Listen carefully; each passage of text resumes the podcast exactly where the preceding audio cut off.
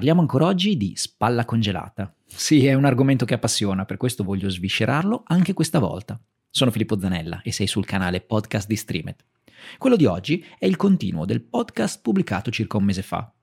Nel podcast precedente abbiamo introdotto la spalla congelata parlando principalmente di classificazione, epidemiologia e patogenesi, ma oggi approfondiremo l'argomento dal punto di vista di gestione della patologia, accennando ai principi di valutazione evidence-based. Come sempre, ti ricordo che tutte queste informazioni sono ampiamente illustrate all'interno della rivista di novembre di Streamed, dove abbiamo appunto parlato di spalla congelata e dove troverai decine di indicazioni utili basate sulle ultime evidenze scientifiche per quanto riguarda la valutazione e il trattamento di questa condizione tutte corredate da numerose immagini e spiegazioni dettagliate. Ma, bando le introduzioni, iniziamo a parlare dei principi base della valutazione della spalla congelata.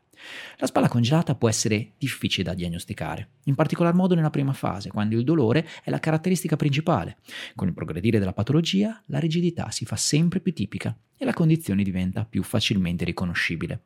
Tuttavia, è fondamentale individuare un paziente con spalla congelata il prima possibile, al fine di intervenire tempestivamente con un piano di trattamento evidence-based.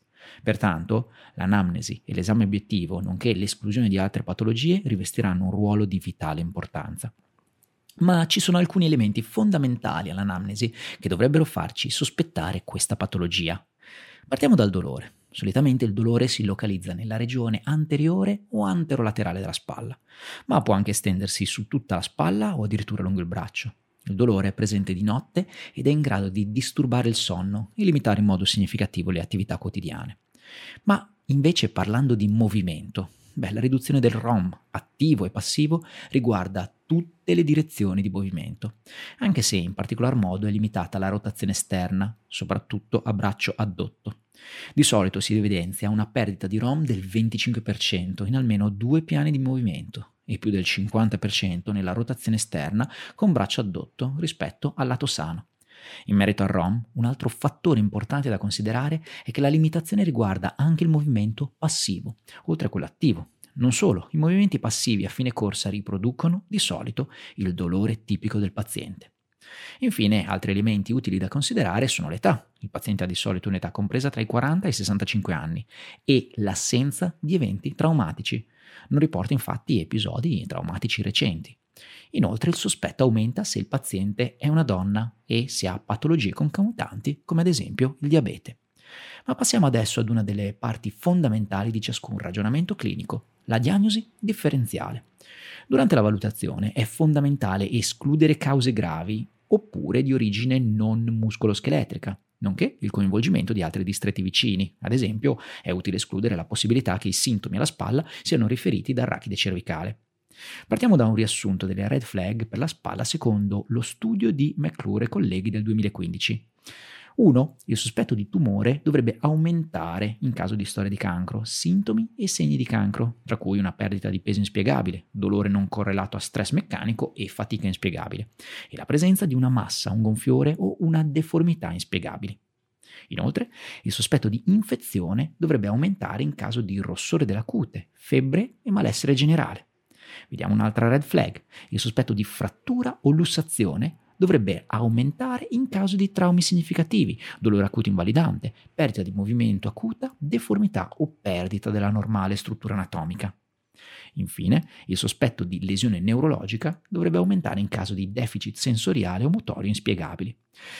C'è anche, secondo gli autori, il sospetto di una patologia viscerale, che dovrebbe aumentare in caso di dolore non riprodotto con stress meccanico della spalla, dolore o sintomi che compaiono o aumentano con lo sforzo fisico o lo stress respiratorio, o dolore associato a sintomi gastrointestinali e dolore scapolare associato all'ingestione di cibi grassi. A supporto del processo di diagnosi differenziale e screening abbiamo alcuni test che vale la pena citare.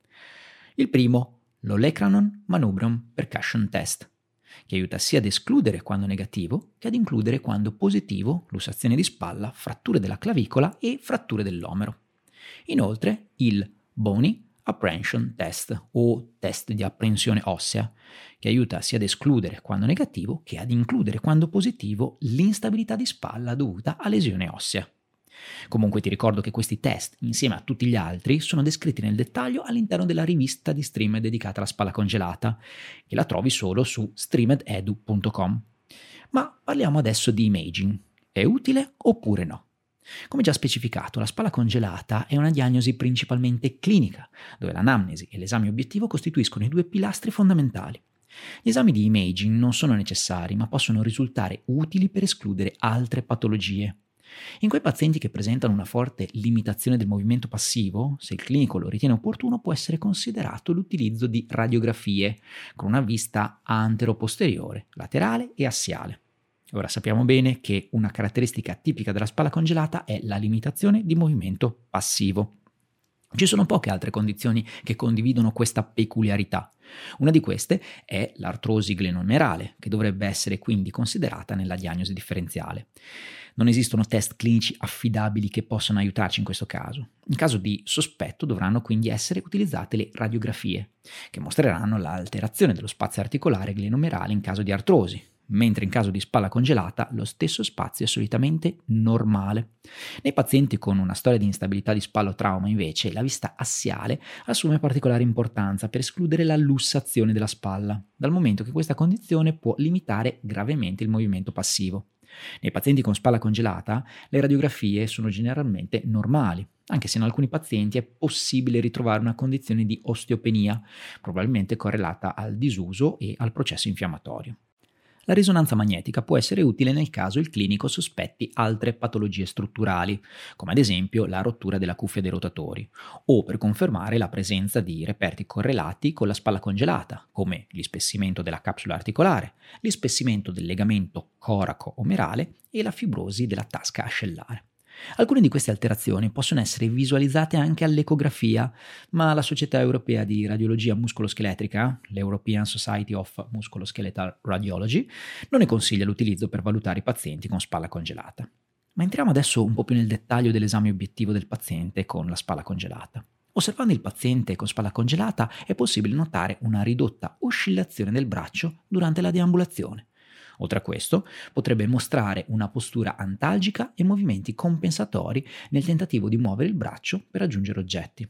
Per quanto riguarda i test di movimento, comune è la perdita di ROM attivo e passivo su più piani, in particolare, come abbiamo detto, nella rotazione esterna con braccio addotto e il gomito a 90 gradi di flessione. Tutti i movimenti devono poi essere confrontati con il lato controlaterale. Infine, per quanto riguarda i test speciali più validi che abbiamo a disposizione, è opportuno citare i seguenti. 1.